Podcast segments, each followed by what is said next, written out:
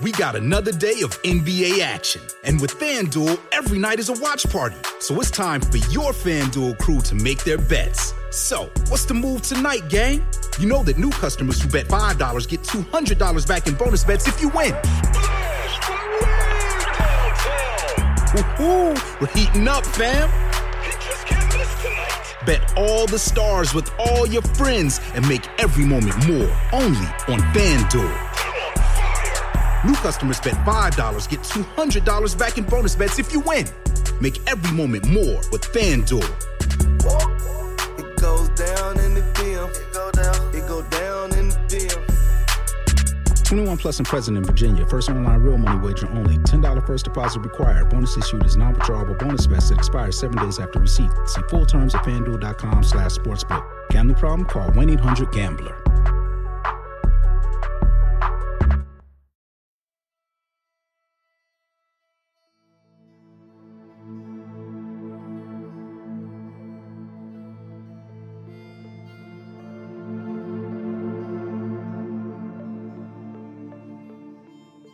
On June 4th, 2019, the body of 19 year old Cynthia Hoffman was found in a creek in Thunderbird Falls Park, located in Anchorage, Alaska. Her feet had been duct taped together, and she had been shot in the back of the head.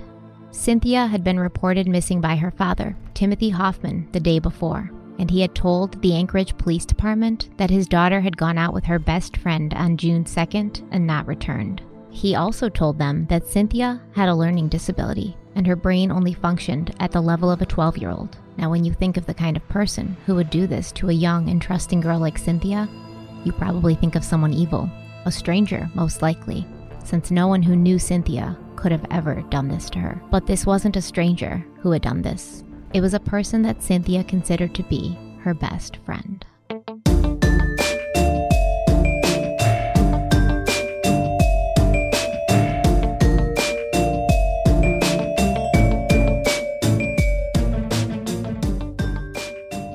Hello, everybody. Welcome to Crime Weekly. I'm Stephanie Harlowe. And I'm Derek Levasseur. Today, we are talking about a case that I actually covered about a year ago on YouTube. And I covered this case right when it was coming out. And I knew that I wanted to remain updated on the case because I knew, I knew from the type of case that this was. And it was a case that really pissed me off. I knew there was going to be more that was going to come out and and it was probably going to be even worse and i was right. So i'm so glad we're doing it on the podcast today because it's going to give me a chance to uh you know sort of go over the the new developments and the things i didn't know at the time. Yeah i actually went back as part of my research and, and watched your video which i usually do when you say you, you've you've done some coverage on it before. And you're right a lot has happened since you recorded that video uh, in fact and i don't want to get too far ahead of ourselves but we have another discovery hearing coming up in like 15, 20 days, April 28th. So we thought this would be a good time to cover it because we're going to get you guys caught up to date and then you can follow along as the trial goes forward and continues to unfold. Yeah. And um, we wanted to remind you, though, before we dive in, um, make sure to visit our website, crimeweeklypodcast.com. Um, on the website, you can actually kind of go over everything, find our social media links, Twitter and Instagram, but you can also leave us a SpeakPipe message. And sometimes we do like to include the SpeakPipe messages into the show. So you never know, you might hear yourself on Crime Weekly, but it also gives us a great deal of joy to hear from all of you. Derek was telling me the other day that, that he loves it, you know, especially hearing everybody's different accents and, and things like that. And he he's always surprised that we have so many overseas listeners. But you know, I I say that I, I think that you overseas listeners are the real MVPs. Yeah, no, it's really cool. And I will say about the website, we have been getting a lot of um, emails or even comments where they're like, "Hey, it'd be great if you had some um, resource materials up on the website for each case as you cover them, so we can go through it." Uh, to be fully transparent with you, Stephanie and I are running the show here. We're doing this on our own, so it's like there's only so much time in a day to make sure we get all the content out to you in in in at the level we want it to be out. So one thing I haven't even discussed this with you, Stephanie, that I'm thinking about, and I don't even know how possible it would be on Squarespace, but maybe some people watching might have some suggestions. Would be to have kind of like a um like like a Reddit type thing on our page where people can upload stuff like a comment section almost where they can upload documents or articles. It's not going to be verified information, but it would allow you guys to interact with each other and discuss the case, um, especially when we're doing multiple parts. I thought it'd be a kind of a cool idea. I don't know if it's possible though. Yeah, and if you if you give me a five minute tutorial on how to update the website, I can easily um, because all like affidavits and court documents and stuff, I already have those on my computer, so I can easily put them on the website. That won't Yeah. be an issue. Yeah, we got a lot of plans. We got a lot of plans, and so I appreciate you guys bearing with us. The number one priority was the podcast. It still is. Now we're doing YouTube, and then uh, you know, again, there's other th- facets of this. You know, the financial aspects, the legality of it. You know, making sure everything's on the up and up. And as we continue to move forward, it's going to only get better, hopefully. Yeah, and you guys are here on the ground floor. Like you've been with us from the beginning, so you get to watch us grow. You get to grow with us. You get to, you know, be right here when when we bring out new things. So it's very exciting, and we appreciate you guys. Yep, definitely do. And what's the what's the um what should we be telling them, Stephanie? If they're watching this on YouTube, there's obviously you know this way better than me. This is your home. Um, there's an algorithm. The best way to help us and to allow us to do more is to like this video, subscribe to the channel. I'm starting to look at the analytics. We have a lot of people who are watching. Thank you for watching, but aren't subscribed yet. So if you like the content, please hit that like button, hit the bell button to get notified for our next video and uh, subscribe. We'd really appreciate it. Like, comment, subscribe because it gives us it pushes us right into the algorithm and allows us to you know continue creating the content and we really appreciate it but Yep, let's start oh go ahead Go ahead. No, no, I was just gonna say, and if you're on the podcast and you're not the YouTube type of person, uh, you know, give leave a rating, leave a review, and, and we'd really appreciate that as well.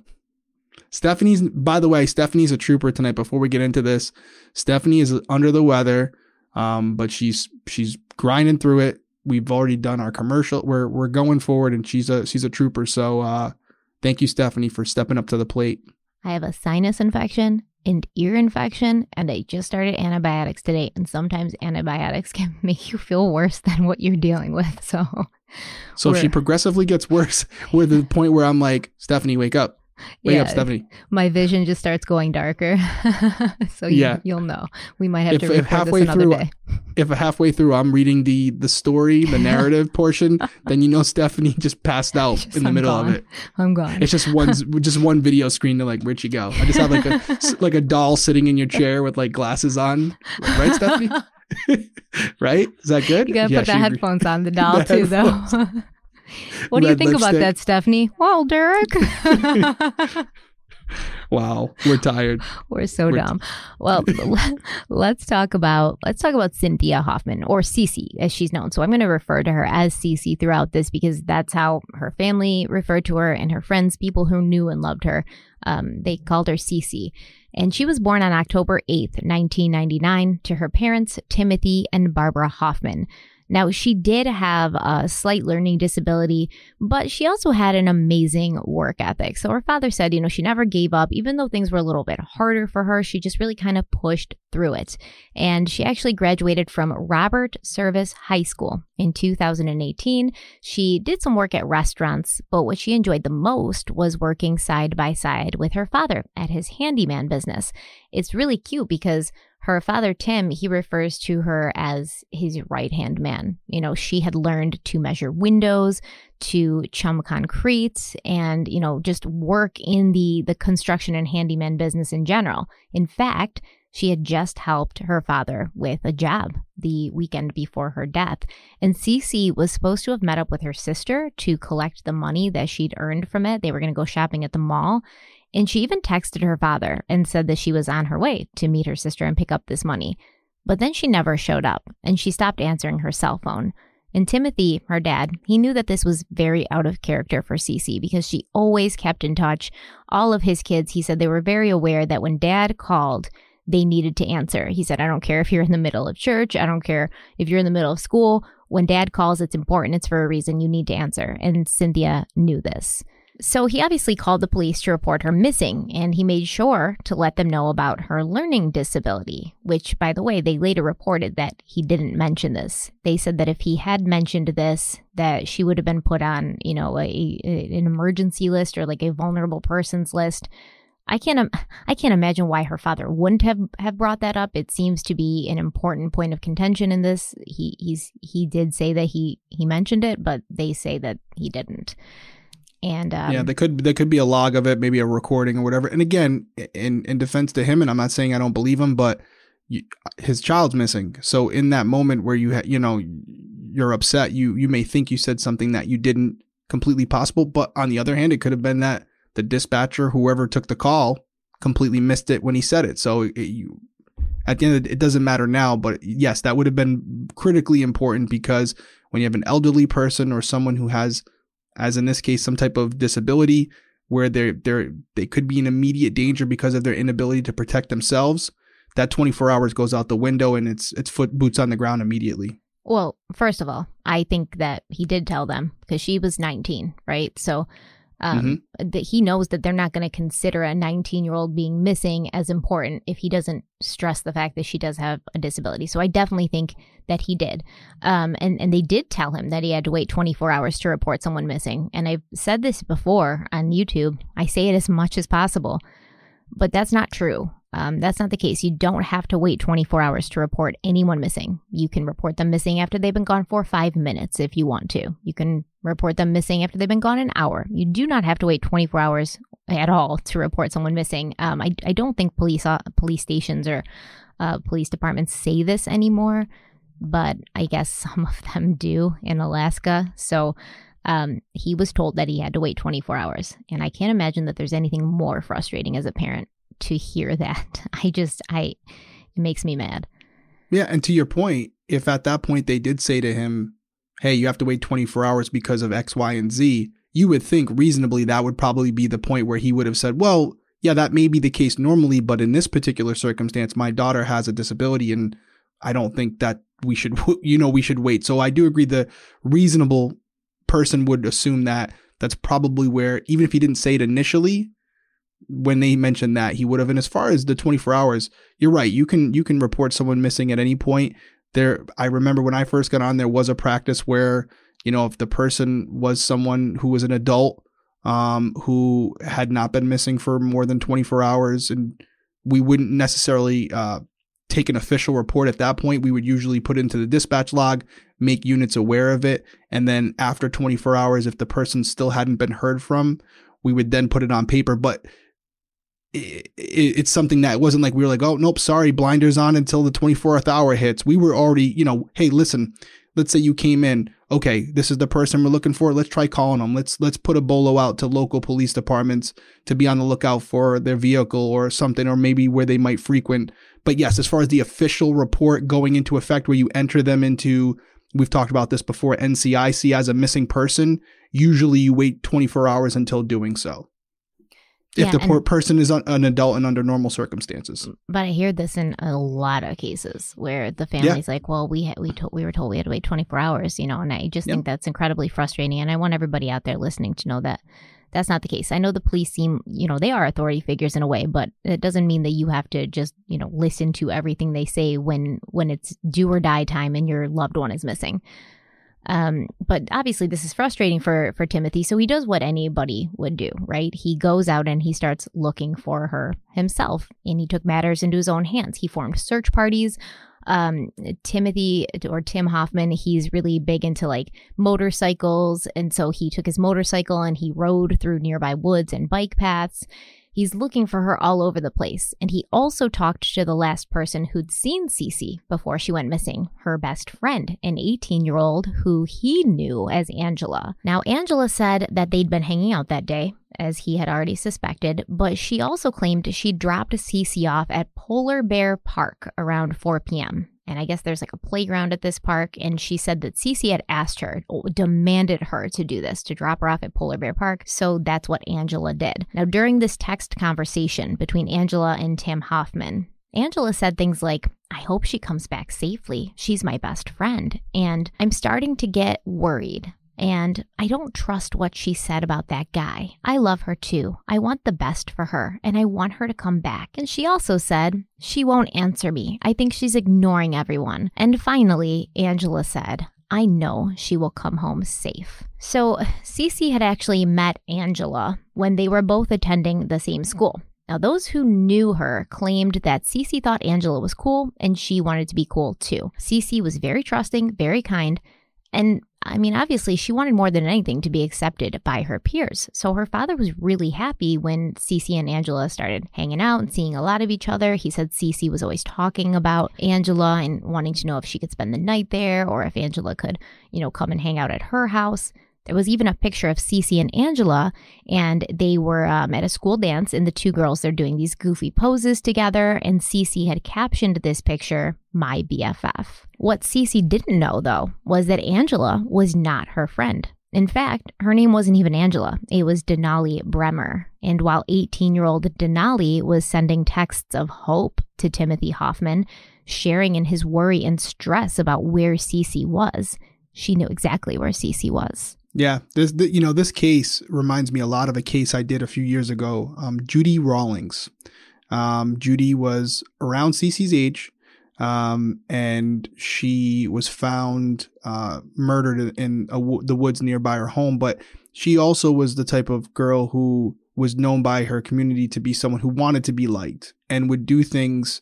Um, she wasn't of the highest intelligence. She did have some learning uh, issues, and she, again, she was easily manipulated because of that. And there were some individuals who I called out on the show. Um, one in, individual in particular, his name's Tony Sierra, um, who um, was last seen with Judy, br- brought her to the woods. People see, seen them go on a four wheeler. He he claims allegedly that she told him to bring him her there and drop her off in the darkness uh, to meet some unknown man. And then all he did was let her off the four wheeler and he left her there and never saw her again. And he went back and said, Oh, you know, I, that's where I dropped her. I hope she's okay. Uh, long story short, they found her later on and she had been murdered. It's my opinion that Tony knows what happened or was in fact the person who killed her. Um, I'm still pursuing that. Um, and in fact, he was just recently arrested for uh, the molestation of his daughter, his stepdaughter. So not a good guy. Um, and in this case, when I heard, started reading about it, um, it, it fits so many similarities to to Judy's case, and it's unfortunate because you do have people like this, like a Denali, who take advantage of individuals when they see that.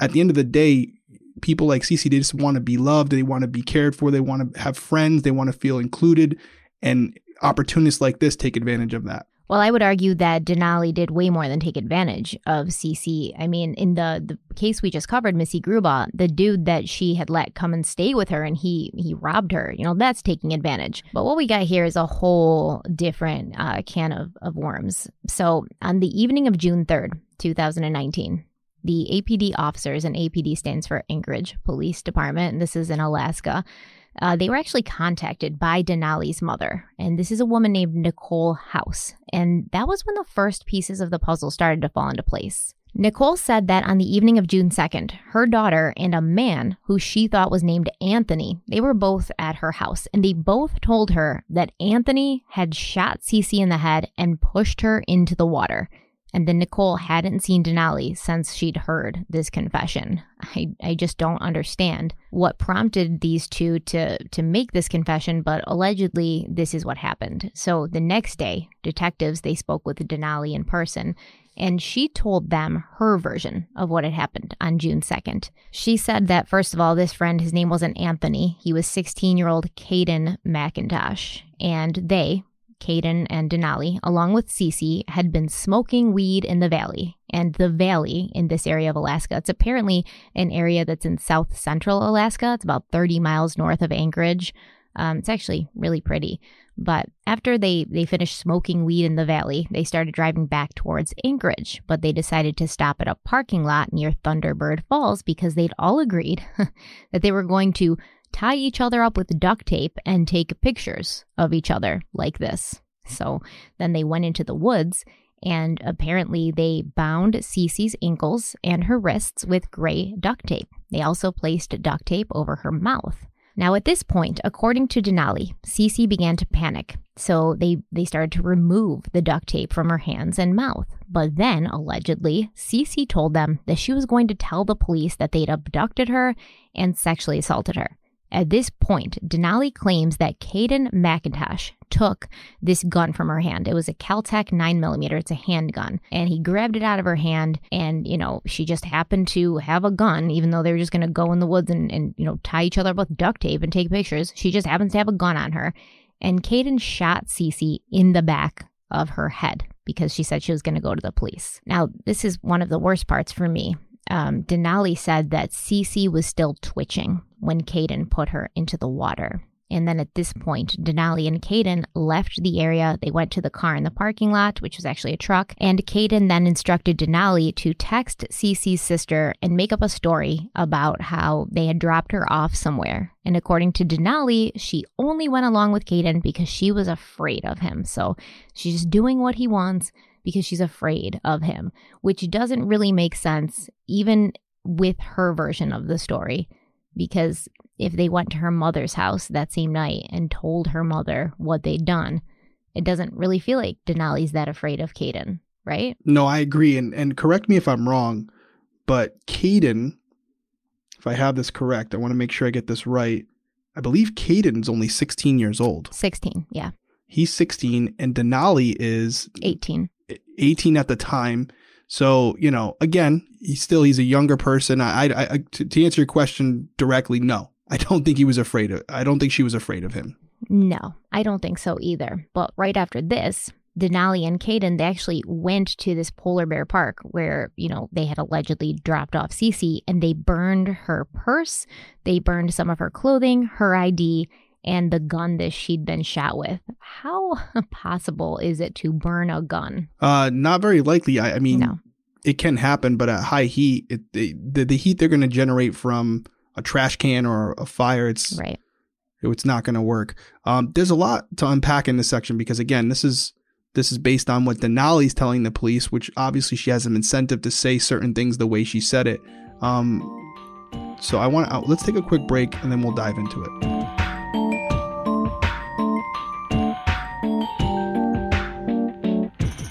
All right, so right before the break, you were you were talking about Denali's initial statements to to law enforcement, right? And and again, she had some time to prepare what she was going to say. She must have known at some point she was going to be questioned. Um, and according to her, I don't have to rehash everything you just said. She's trying to paint the picture that the reason they bound Cece was because, and, and I was seeing some other interviews with the with Cece's parents as well, where they were all going to be bound at some point, and this was just like a joke to, you know, tie each other up with this duct tape and then take photos to make it look like they had been kidnapped or abducted and they were going to, you know, maybe play a trick or something at some point. But it was clear to Cece as they started to, you know, tie her up with the duct tape that this wasn't a joke, that this was more than that. And and as you mentioned, they they untied her because she felt she felt threatened. The question I have is allegedly. Allegedly. Yeah. Yeah, allegedly. But the question I have for you, and, and we're going to probably dive into this, is my understanding is that she still had duct tape on her when she was found. Correct. On her on her ankles, not on her wrist, not on her mouth. Right. So it makes me wonder, as Denali's explaining this, that did they did they even really take the duct tape off? That's that's my real question. Oh, we she, she was afraid, so we took it off because we didn't want her to be upset. And and Denali's trying to separate herself from it, like I had no intention on hurting this girl, so I I removed the duct tape, and yet Kayden shot her with a gun That I brought. That Denali that I brought. that I brought. So you brought it all the way out to this area um, with no intention on using it, Loaded. but it just so happened, yeah, loaded and happened to be in your hand, readily available for Kayden um, when that time came. So yeah, uh, not buying it, not buying it one bit. Well, here's the thing. So I wasn't buying it either, and still don't, obviously. But when the Anchorage police went to speak to Kayden McIntosh, 16 year old Kayden McIntosh, his story was startlingly similar to Denali's, except um, he claimed that he'd blacked out at some point, but then he said he did remember shooting Cece and pushing her into the river. He also claimed um, that she'd still been twitching when he'd put her in the water, and he said he didn't know if Cece had died from the gunshot wound or if she had drowned.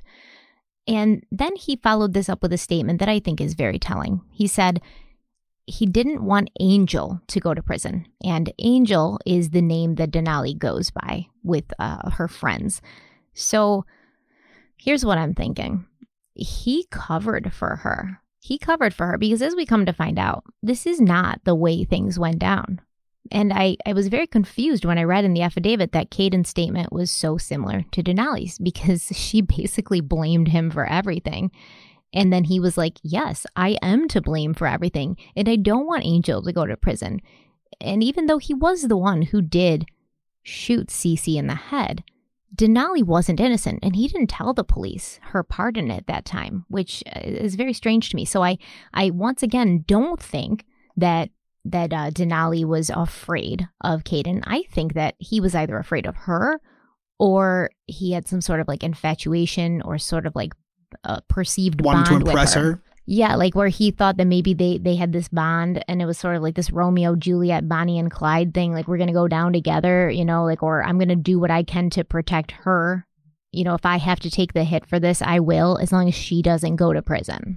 Let me throw this at you because I, by the way, when you guys see me looking down, I apologize because it's just me. I'm going over my notes. I don't, I'm, I'm trying not to miss any of them. But um, I had written this down because I wanted to pose this question to you, and maybe I'm giving. I do do this from time to time. Maybe I'm giving them too much credit. But I wrote down just in big letters, you know, juvenile. Is there any world where you think these two individuals could have spoken prior? Obviously, they got their story together, and maybe it was maybe Denali spun it to Kayden that hey, listen, we're really going to put this heavy on you because I'm an adult and you're a juvenile. You're going to be taken care of a lot less, a lot better in the court system than I would. If I get convicted of something, I'm done. You're never going to see me again. Where if you get it, you might be out, you know, within a few years. Yes. Is that possible? Yeah, so what does that tell you? She's driving. She's in charge. Oh yeah.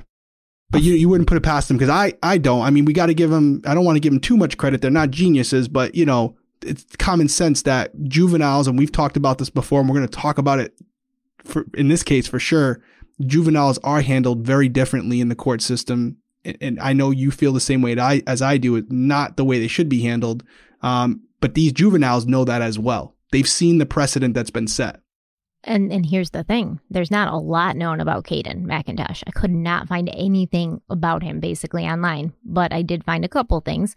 Um, he was reportedly a homeless teen, and he did not have a criminal record. So once again, this is a person who doesn't even have a home. Okay, and maybe he's thinking, well, if I if I go down for this as a juvenile, I'll have a roof over my head. I'll have meals in my in my stomach, and you know what? I don't have a criminal record, so this isn't going to uh, look as if it's a habitual thing.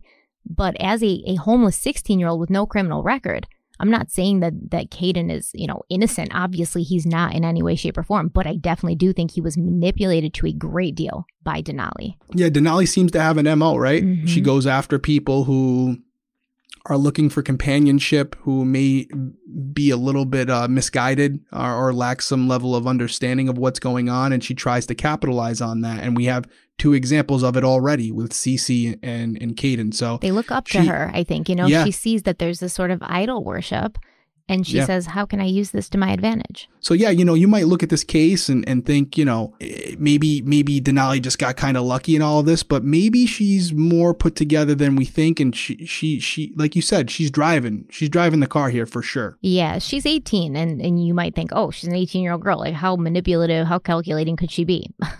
um, I have a teenage daughter. I know exactly how manipulative and calculating they can be. Not that my daughter's a bad person, but I mean, they learn how to do that. Like, they learn how to do what they want without their parents finding out. And in order to do that, they have to sort of learn how to be good liars and they have to learn how to be kind of slick. And, you know, they, they have to learn how to be manipulative. My eight year old manipulates me now. Exactly. so, yeah, I can I can only imagine. I'm like, I'm not going out with you. I'm not riding the bike, and then two minutes later, I'm riding You're my bike, bike. in, the, in the middle of the winter. Know. Well, I mean, regardless of what you know, what we think at this point, um, the police have gotten a confession from Kayden. His story matches up with Denali's story, and it makes him pretty much the only one who did anything wrong. And at this point, it probably seemed like the case was closed, but then it gets so much worse. So once Denali had been identified as a person of interest, the police had obviously taken her iPhone, and I think it was an iPhone 8 Plus. They took it to look through it for evidence that was related to Cynthia's death. And they found this evidence, but they also found so much more. So while they're going through Denali's phone, the police found evidence of child pornography, and this evidence was found in text messages between Denali and a man who Denali had listed in her phone as Babe. And I wish you guys could see me if you're listening on the podcast, but there's tons of air quotes in, in this specific episode, and I air quoted Babe. Denali said that this man who she called Babe, his name was Tyler, and he was a millionaire who lived in Kansas. Um, and I have uh, a tower to sell you in Paris. But, anyways, they had met online, and three weeks before Cece's death, uh, allegedly this this man Tyler from Kansas, he'd made a deal with Denali that if she um, basically orchestrated the rape and murder of someone in Alaska, he would pay her $9 million. And Denali said, okay. She didn't say no. She didn't say, that's crazy. She didn't block him. Uh, she didn't call the police. She said, Sure, I can do that for you. And then Denali then went on to recruit four other teenagers to help her carry this plot out. And she promised to cut them in on the money. Now, we've already talked about one of these teenagers, Kayden McIntosh, who was 16. There was also a 19 year old named Caleb Leyland, and Caleb had apparently let Denali and Kayden borrow his truck knowing what they were going to use it for. There's also two other teens that are involved, a juvenile male and a juvenile female. But because that, you know, they're minors, their names, their ages, and their level of participation in this crime has not been made public. And they, they are being handled by um, a, a completely different system in Anchorage, so they aren't. I don't. I don't believe they're going to do or see any prison time. Right. I will say this. So yeah. So for those of you who don't know, there's obviously the criminal court, and then there's family court. So when you have a juvenile who commits a crime, even something of this nature, they're handled through the family court, which is completely different process. Is a completely different set of standards. And and I will say that the the judge in the criminal proceeding uh, begins with a W. I apologize, I can't remember the name. He was mentioning very recently how he wants to try to keep all these cases concurrent with each other. Even though they're different, being handled different, he doesn't want one falling through the cracks or being left behind or one getting too far forward. He's trying to keep all of these offenders on the same track as far as coming to a, a conclusion in all of their tri- in their trials around the same time. So that that is some good news because that doesn't always happen. There is it's difficult to to figure out what to think about these these other two juveniles that are involved because we don't know what they did. We don't know um, what what part they had in it. Their level of participation, right? But but we do know they had some level of participation. They definitely had knowledge that it was going to mm. happen. Enough to be charged. Enough enough that they they should have known better, in my opinion. But it also does appear that they may have also been victims uh, of a sort because um, the Caleb, the one who lent Denali and uh, Kayden his truck, he was also charged um, for his part in the murder as well as for his alleged sexual abuse of the juvenile female that was involved in this. So it just seems, um, and, and it gets worse. It just seems like all of these people, I don't, I'm not exactly sure what happened, how they were brought together, but it's just a bunch of bad people who have very low moral standards who found themselves involved with each other. Yeah. And again, it's pure speculation. Like you said, we don't know, but it's probably a situation where again, this is speculation on my part, where Caleb was possibly, you know, quote unquote dating this female juvenile. At least she felt that's what it was, a relationship.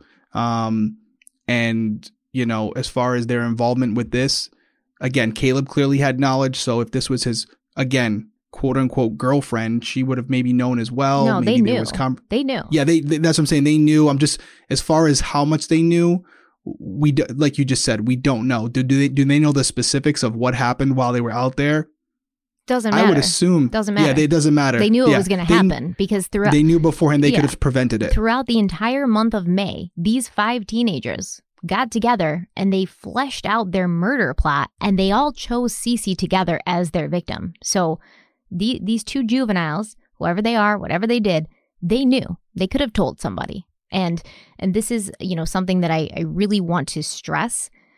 Um, I don't it's not necessarily that I blame these kids. I blame the way they were raised because you would know better if you'd been raised correctly. And I, I think I said this in my video that my daughter, at whatever age 14, 13, 16, 12, if somebody had approached her and said, Hey, you know, we're going to murder this girl because some millionaire is going to give us $9 million and we're all going to be rich, she would have said, Absolutely not, because she knows that is wrong. It's wrong to kill somebody. So, because my daughter knows the difference between right and wrong, she uh, was able to, she would have been able to sort of, you know, stray away from that. And then she would have told somebody. I don't care what age she was because she has, you know, a heart. And you know, I don't want to go too hard on on these these underage juveniles because I don't know exactly their part, but I do know that if they were aware of what was happening, if they were part of making the plan and choosing Cece as that victim, there's really not much excuse I can make for them. You know, and by the way, we don't know exactly what their charges are, but I can tell you this: if during the investigation, law enforcement learned that these individuals knew of what was going to happen but never participated in any way, shape, or form, there still might be something there. Um, but culpable. it probably would. They're still culpable, Yeah. but it wouldn't be to this level. And I'll tell you why I do think they're being probably charged heavily because I was watching an interview with Timothy Hoffman. He was being interviewed by um, one of the news anchors out there, KTVA News, and he had just quickly mentioned the juveniles, and he said, "Oh, one of them's trying to play victim, but I'm not buying it." So, you know, he he was he he's more familiar with the specifics of their involvement. And and he was showing no no sympathy for them at all. Understandably, I'm completely with you, Timothy. Right. Um, but he, again, he knows a lot more than we do. Um, and and so it does seem like these individuals, these two teenagers, um, as you mentioned, were involved in the planning and selecting of Cece, which again is just a whole different level of messed up. And again, at this age, if they are around the age we're thinking they might be, you definitely know right from wrong. And I yeah, point. and I know that there's there's obviously going to be people out there, and they're like, "Oh, Stephanie and Derek are being so judgy. Oh, well, just because your kid wouldn't kill somebody doesn't mean that everybody's no, no, because you're looking at it from the exact wrong perspective. So put yourself in the shoes of a parent whose child was murdered, and now put yourself in the shoes of a parent whose child was murdered, and you find out that there was two individuals who could have told somebody and stopped it. So I don't care if they held the gun. I don't care if they were present at the time. They knew, they had knowledge that it was going to happen. Prior knowledge, they could have stopped it. So there's two people out there that could have saved your child's life. Your child would still be with you in your arms, and they did nothing. And then imagine how innocent you think they are, and imagine how forgiving you would be. So just think about it that way. I was just I was just watching on the news a case uh, in Florida, street racing. Uh, I think the kid's 21 years old now, 22. Um, he was just sentenced like a week ago for drag racing in Tampa, Florida. He got 24 years. Uh, he was drag racing with his friend, um, and he struck a woman uh, while crossing the road with her infant baby. He killed both of them. Um, th- he could be a good kid.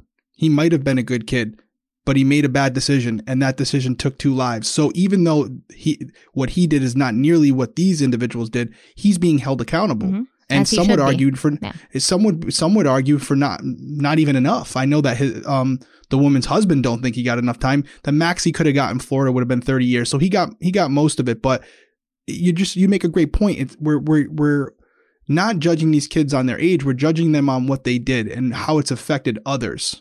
Um, so, and again, I go back to it. I said it on previous episodes. Um, if you conduct yourself in a manner where a life is lost, I don't see a world where I would look at the the information and go, even though you affected someone who can will never, you know, is no longer with us and their family, I'm going to give you a second chance. I just I just don't believe in it personally. It, to me it depends on the situation like but it's very situational right so i really have to you know it's very situational um I, it's it's complicated. It's definitely not as black and white as I make it seem that I feel it is. Right. But in this situation, to me, it is very black and white. And I'm not saying throw these kids in jail, you know, and, and toss away the key. But I'm saying they need to be held accountable, and we shouldn't be acting like um like they didn't do anything wrong. And I've seen that kind of pop up a couple of times. No, I think they're going to be. I think they got some stuff. We'll, we won't never find out, but based on what I'm reading between the lines, they're being they're being held to a standard that they, you know, listen, we know you guys weren't just simple bystanders. It seems like they got some issues Yeah, for sure. They got some problems. Yeah, and we're going to take a quick break, but when we come back, I'm going to tell you the real story of what happened that day.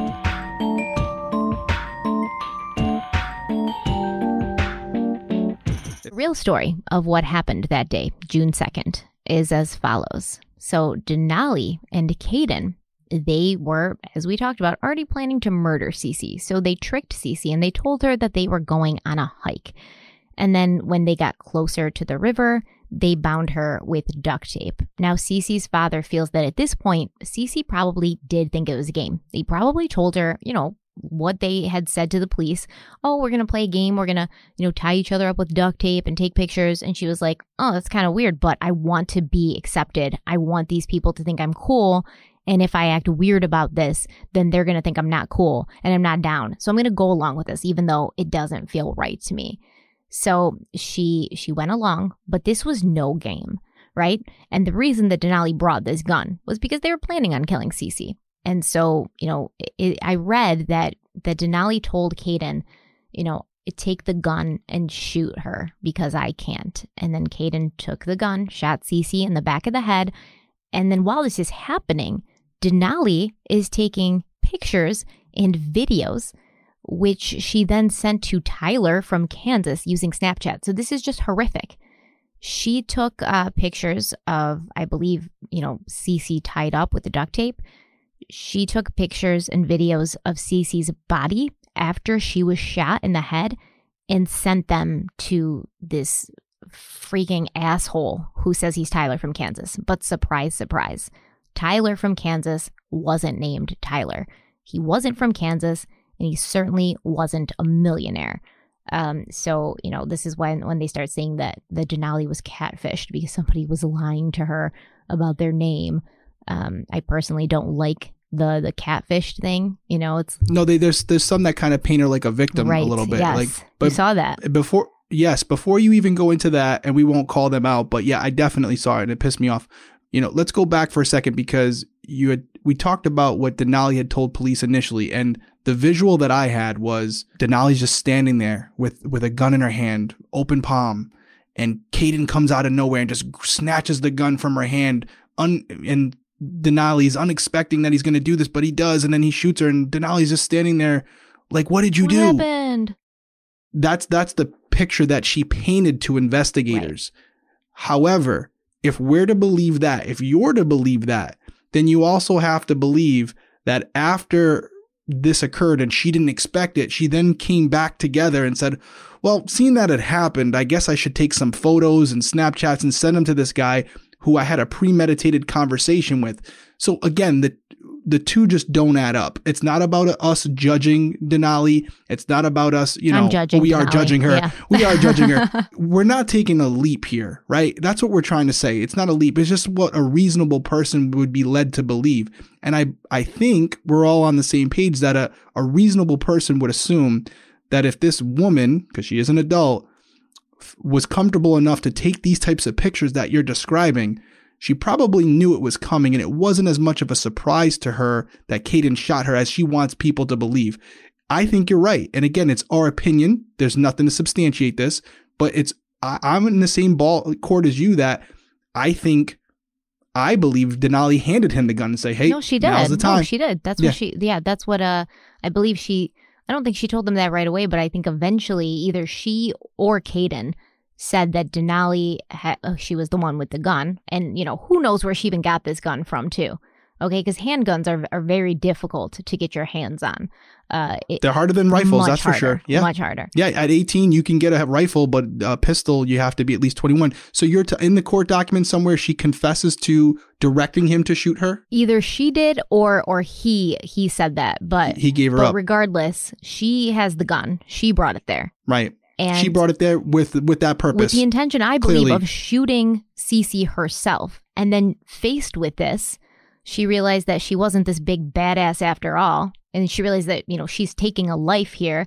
And she's not so much concerned about the life being taken, but she just doesn't Yeah. want to do it herself, right? She doesn't want Yeah, so that. she make it- yeah. So she makes this kid, this 16 year old kid who does everything that she says, do it for her. And I'm not saying once again that he's innocent in this because he did it. He had the choice. No but you know she she definitely it seems like probably this kid was somebody that she got to do her dirty work you know um and knowing that he was homeless knowing that he didn't really have a place he probably felt accepted by her and so he was indebted to her almost. To think that she took those i mean again as an officer as a detective i've seen some things and i've always had to photograph the crime scene you know after the fact um, and, and, and obviously what I'm photographing isn't something that as a result of something I did, right? But it's still horrible to, to see and it's horrible to have to sit there and document it for, you know, court purposes.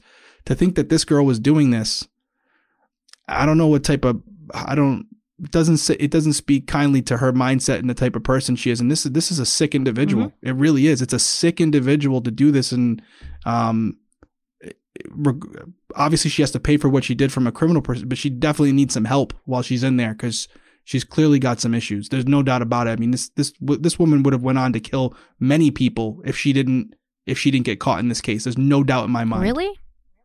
No doubt in my mind. If she was willing to kill someone for the promise of $9 million, by the way, she didn't get a dollar beforehand. Mm-hmm. So just the promise of it, she was willing to kill someone like this cold blooded in the middle of the woods and take photos of it afterwards oh yeah, absolutely, she she would do it again. There's no doubt in my mind. Especially if she got if she did get some money for it. Oh, she would know. I know, right? Undoubtedly do it. Yeah, imagine if she did get paid. So yeah, no, she's this is something that it might have been her first, but if she hadn't been caught, I don't think it would have been her last. Again, my opinion, but I don't think oh, it would have been. if she hadn't been caught, yes, because that's that's what right, I'm saying. I I think that um I don't, I, yeah, if she hadn't been caught, probably because she would have felt emboldened, like, oh, look how easy this was to get away with it, you know, but, um, I, complete disregard for human life. It's scary. Yeah, and the fact that she took pictures, I it just it's so disgusting to me. And you put that in connection, okay, with what both Kayden and Denali had said in their first statements to the police that when Cece was shot, she was still twitching when Kayden put her in the water. So she wasn't even dead. So not only is she shot in the back of the head, but now, as she's trying to gasp for air, figuring out what happened to her, stunned, she gets put in the water to drown. And before that happens, while she's gasping for air and twitching on the ground, still clinging on to her last moments of life, this bitch Denali is walking around her, taking pictures and video to send to some sick man who's getting off on this. And at the end of the day, what I can't really understand though is that uh, apparently, according to Denali and this this gentleman who catfished her, catfished in air quotes, um, they were supposed to plan a rape and a murder, but there was no sign that that Cece was sexually assaulted. So I'm not sure, you know, uh, what what Denali was thinking, and maybe this is what caused uh, Tyler from Kansas. That's not even his real name, as we discussed, but maybe that's what caused him later to turn on her because she didn't do everything she said she was supposed to do. Um, that's speculative on my part, but I, I don't understand why you would be willing to murder somebody and then take pictures and send them to, to somebody you've never even met. And um, I do want to talk a little bit about uh, Tyler from Kansas, mm. who is actually 21 year old Darin Schilmiller. And Darin Schilmiller lived at 8420 Rooster Church Road in Salisbury, Indiana. Now, a further investigation into Darin Schilmiller revealed that he was a person of interest in a 2018 child pornography case. In that case, someone using the same phone number that Darin had used to communicate with Denali, um, this is his phone number, he contacted a woman who was living in California. And from what I can tell about Darin, He's on a lot of these dating sites, mm-hmm. okay? And he's not using his real name and he's not using his real picture.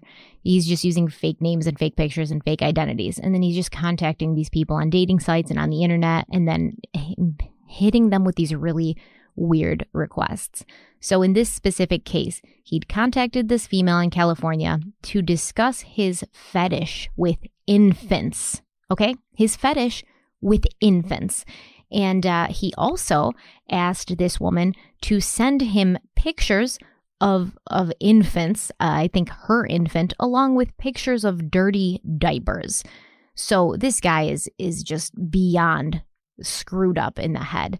Have you ever run into anything like that before? Not not to that extreme. No. Um again, I I talked to you about a case a while back that we had which was a uh, child molester at a daycare um, but it wasn't to this extent. Um, fortunately, I haven't had many cases like this. I, I um, that one was was enough. Um, so no, this is this is a whole new level of extreme for me. And when when I was reading it initially, I said, "Oh my!" I mean, what type of person, what type of mindset do you have to be in to to to to be sexually gratified by dirty diapers, right? Uh, it's, because their connection really... in his head is a connection to babies, and he's sexually aroused by babies. So to me, and I don't care what anybody thinks about this, but to me, he needs the electric chair immediately. Like stat tomorrow, today, this minute. He needs to be gone. I'm sorry. Yeah, is is it is it fair for me to say? I know we talked about like rehabilitation and like there's certain situations where someone do we are in agreement that this, this, is, this is, a one and done. No, yeah, okay. No, this okay. is this is not all right. Um, okay. And, and, okay, and we'll come to find page. too that that this this individual oh my god, it makes me so mad. He's suffered with this for a long time, and every suffered, suffered, yeah, yeah. and suffered, everybody. Yeah. Well, that's the way he sees it. This is this yes, is exactly. This, He's yes. a victim in his eyes. They always mm-hmm. are. I can tell you that they always are. Whenever I've interviewed, you know, assailant suspects who who confess to something, the next they always follow up with an excuse and how they are a victim of circumstances. I'm sick. It's ridiculous. I'm sick. Okay. I don't want to find babies and children attractive, but I can't help it. And I want I want to be different. I want to be better, but I can't be. And I call bullshit on that because if these people genuinely wanted to be better, they would go to somebody. They would go to a therapist and they'd say, "Listen, this isn't normal. This isn't natural. I don't want to feel this way. Please help me." They would remove themselves from society so they didn't hurt anybody. But in my opinion, they don't care about who they hurt. They don't care about how many children they abuse. And and half the time how many children they abuse and then kill so that they're not caught.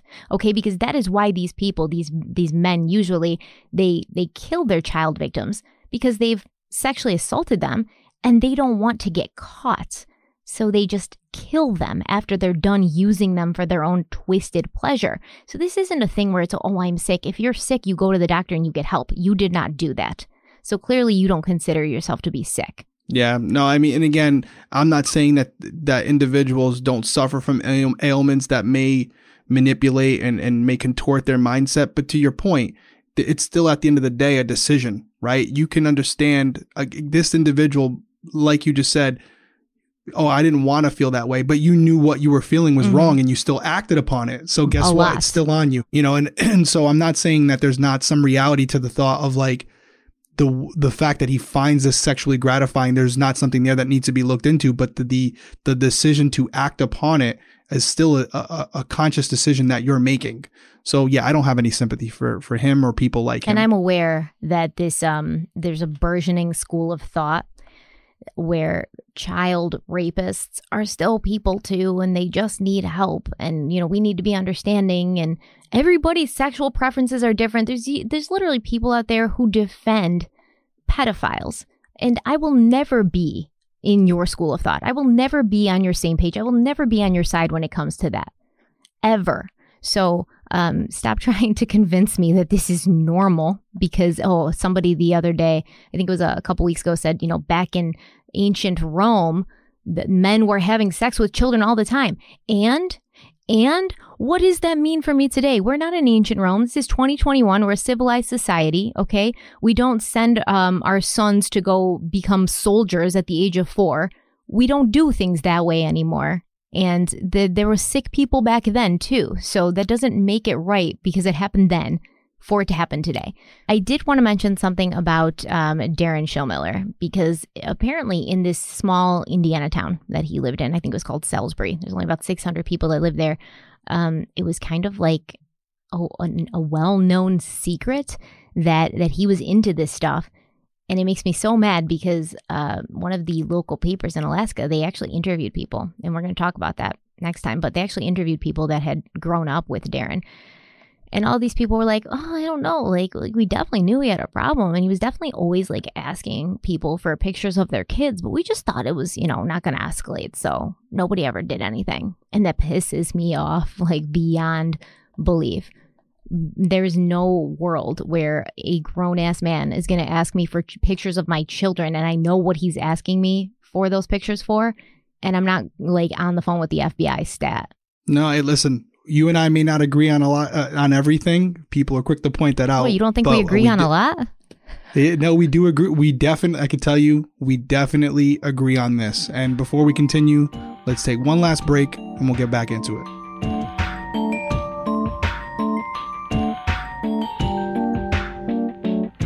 Okay, so let's talk about Darin Schilmiller a little bit more. Um, and I, I specifically want to go back to that 2018 child pornography case. So um, we have our victim of this case, Cece Hoffman. She dies in 2019 because he directed somebody to to do this to her. And just the year prior, he'd been a person of interest in a, a child pornography case. And apparently, the investigation in that case had been closed and no charges were brought against Darin, which I guess in hindsight was not the right move because Darin Schilmiller has a child porn fetish, and this is something that he admitted to. So after Denali and her band of murdering teens killed Cece, Darin obviously didn't pay her $9 million. According to him, after Denali and Kayden killed Cece, Denali and Darin began to plan a second murder. Um, and this is why I said that I think that he was mad that uh, Denali hadn't raped and murdered Cece. I think that what he really wanted, um, what are those films called? Snuff films? Yes. you know where they, they, like they're illegal they're horrible so these snuff films they're they're very dark but basically the point of them is that um there's sexual arousal connected to like death and usually some sort of gory death and i i don't know about you but i would consider being shot in the back of the head incredibly gory and just horrible. So I think he really wanted this murder in collaboration with the sexual assault because that's what he gets off on. But she didn't do that. So maybe that's why they're now planning this second murder because now she's got to like keep her end of the deal to get her 9 million dollars. And um and I don't know what she said and I think a lot more of this is going to come out in in the trial, but I'm not sure how she responded to the second murder, but she was planning it with him. And then at some point, he decided to blackmail Denali using the knowledge of what she had done to Cece to get her to sexually assault two minor girls. One of these girls was eight or nine years old, and the other was 15. And then Denali sent him pictures and videos of these acts, uh, basically doing to these girls exactly what he told her to do. Now, Denali told police during one of her interviews that at Darin's direction, she'd taken a video of the first minor. This is the one who's eight or nine years old, and she had taken the video with the, the girl's legs spread apart and her genitalia visible. She then sent these videos to Darin. There were many texts exchanged between Denali, Darin, um, even the 15 year old victim. And we are not going to get into them eh, today. We're going to save that for the next part. But you you should really brace yourselves because I'm, I'm going to read them to you. They're incredibly disturbing. Um, but keep in mind that this is after Denali has killed Cece, after Darin has blackmailed her into doing these horrible things to actual children. And um, when you hear the text, I want you to tell me if you feel Denali sounds like someone who's being forced to do something against her will. If you feel like Denali sounds like somebody who's afraid or who's being blackmailed. Um, I mean, I don't disagree that she was being blackmailed, but I also think that there was a part of her that enjoyed what she was doing, and that will that will become clear when we read the text. And I know you haven't read the text, Derek, yet. I told you not to because I wanted to get your reaction in real time. But I actually got these from. Um, a uh, affidavit in support of criminal complaint for Darin Schilmiller, and this was not available online. Um, I actually have a, a, site that I use or a service that I pay for so I can get these federal cases because usually some of these federal cases aren't available um, to the public for free. You have to go on and kind of search for them.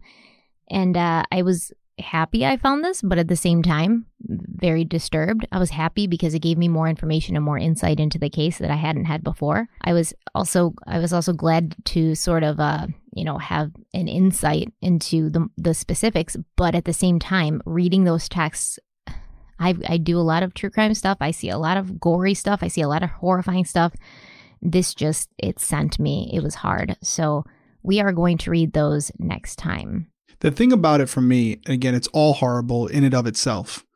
But to to put this in context of or, or I should say the the chronological order in which it's taking place, to think that these two individuals are having these types of conversations and carrying out these types of acts after they have already killed someone it's just again it's not it's not hard to fathom because I've dealt with it since I was 20 years old as a detective but but it's it never gets easier to understand because it's not something that a normal person would do. But to think that they just carried out this act against Cece and you know she she had already been found at that point. She was found two days later, so they've they've already got her out of the river, and and and Denali and and and and Darin are well aware of that, and yet they're not as concerned with being apprehended for that crime.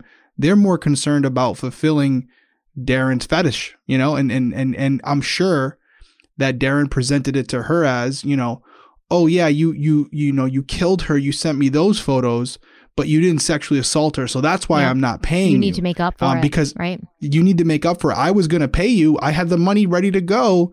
And yet you didn't fulfill your end of the bargain. So, you know, basically everything you did with Cece is null and void. It didn't count. Yeah. And you got, and you got to try again. Can you imagine that? That's the conversation. Like, hey, listen, that wasn't enough.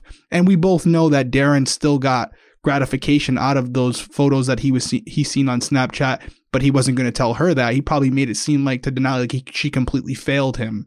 Um, and to th- just to think that that was the conversations that were happening after this event It's just it's really hard to fathom. Well, here's what I also wondered. So remember, they found they found Cece, um, two days later, but they they also reported that um, Kayden and Denali had burned some of Cece's clothes as long as well as her person or ID. So I almost wonder, and they haven't, you know, made this public yet, but I'm sure that a lot will come out during the trial. I almost wonder if they had taken off her pants or something and taken photos of her like that because why would she be wearing some of her clothes and they had some of her clothes? You know, and and it doesn't make sense because I really think that this Darin guy would have instructed Denali to to do something like that. So eh, they haven't said wh- whether she was found with her clothes on or off, or with some of her clothes on or off. But to me, um, when when I hear that they burned some of her clothes, I'm wondering why those clothes weren't on her, which suggests that they took them off, and that's why they burned them because there was evidence on there that connected them to Cece's murder. I don't think it's a far reach. I mean, I always heard this saying from uh, Dr. Chris Mohandie. Um, you know, the best predictor of future behavior is past behavior, and you talk about that incident, and I believe you said it was in California, 2018. So that's before Cece's murder, and what he was looking for in that, mm-hmm. right? Like what he was trying to get out of that, and then you have the situation with Cece where, yes, there was a murder, but to your point um, that's not what he wanted. And he made that very clear to Denali before the mm-hmm. murder. So I hope it wasn't the case, but I, I, if we end up learning that it was, I don't think either one of us or probably anybody listening or watching this would be surprised either based on what he did before Cece's murder and also what he had Denali do after. Exactly. Right? What would suggest that the middle, the the one in the middle would be any different. Exactly. And those are the only by the way, those are only the th- you know, the three that we know of what don't we know that he's that he's conducted maybe not with someone else but on his own what types of sites has he visited what type of things has he used to to to sexually gratify himself mm-hmm. in the past I, I you know I, it doesn't it's not a far fetch to say that with Cece something similar was done. And I said this in, in my YouTube video about it last year. I said I, I I have a hard time believing that um, Denali was the first person he had connected with that he was having these sorts of conversations with. So who knows what else is out there, you know, because like people find like people. And there was so many other women that he had approached and asked for things and they were like, no. But how many did he approach where they were like, okay, like let's, you know, go down this path? So I'm not saying that that necessarily went to fruition or anything would come from that, but how many other conversations did he have with other women out there in the world where, you know, he was like, oh, I want you to murder someone and rape someone for me and send me pictures. And they were like, okay, let's go along with this. Maybe they didn't go through with it like Denali did, but I can't imagine that this was his first time. No. And, and I will tell you guys this because I know some of you are probably going to listen to this or watch it and then you're going to go, you know, search it just to give you an update on where this case is because there there hasn't been a conclusion yet, right? This case is one of the issues with it is it keeps getting prolonged. it keeps getting delayed. They're still in the discovery process. And obviously that's just the, ex, you know, the exchanging of evidence. So the prosecution is presenting evidence to the defense team, allowing them time to prepare for it. And I can tell you that as of the last update, the next hearing is April 28th, which we mentioned at the beginning, but they just had one, um, I believe in January. And at that hearing, January of 2020. Yep, January yeah. of 2020, they had one. I could tell you that prosecutors just presented 56 gigabytes of material to the defense team. And and just to put that in like a perspective so you can understand it, it's approximately 100,000 pages. So to your point, Stephanie, there's so much we don't know.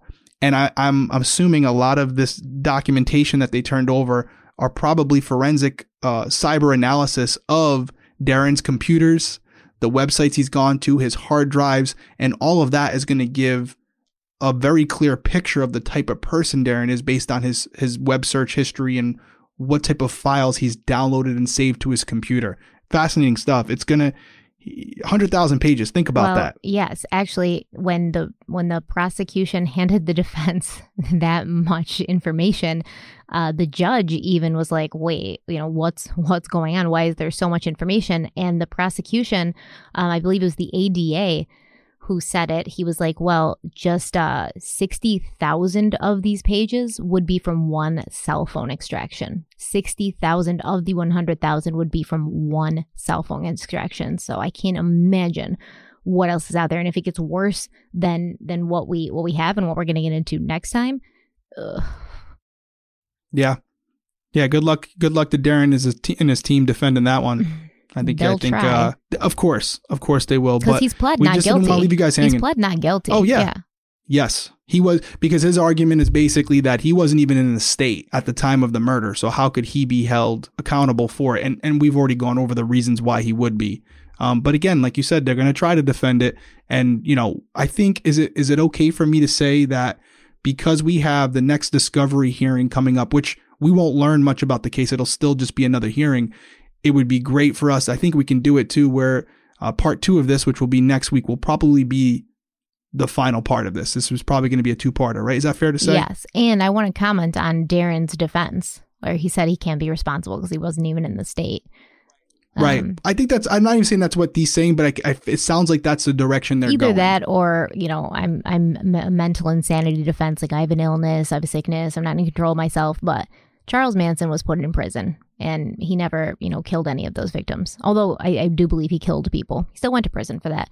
Michelle Carter, who talked her boyfriend Conrad Roy into, you know, killing himself, she still went to, to prison for that. Not for as long as she should have, in my opinion. And that's another case that has just a plethora of text messages to go through and feel more and more disgusted every one you read. But you are still responsible. Your words have power. You're culpable for that. So just because you think that, and everybody has free will, I don't, I don't disagree that Denali could have said no, but she didn't say no, and and you were the one who sent her down that path. Not that she's any more innocent, but he's he's culpable. But we'll pick that up next time. We'll have a good discussion about it. I agree. Till next week. Okay, until next week. But in in the meantime, if you want to keep up with what we're doing, follow us on Instagram, follow us on Twitter, go to crimeweeklypodcast.com, leave us a SpeakPipe message. Let us know in the SpeakPipe message what you think about this. Even, you know, go ahead and, and make um a, a, a rating, rating for podcasts, right? If you're listening, give us a five star rating and then tell us what you think about the case. But make sure it's accompanied by a five star rating because it would really help us out. I agree. We'll see you guys next, week. Bye.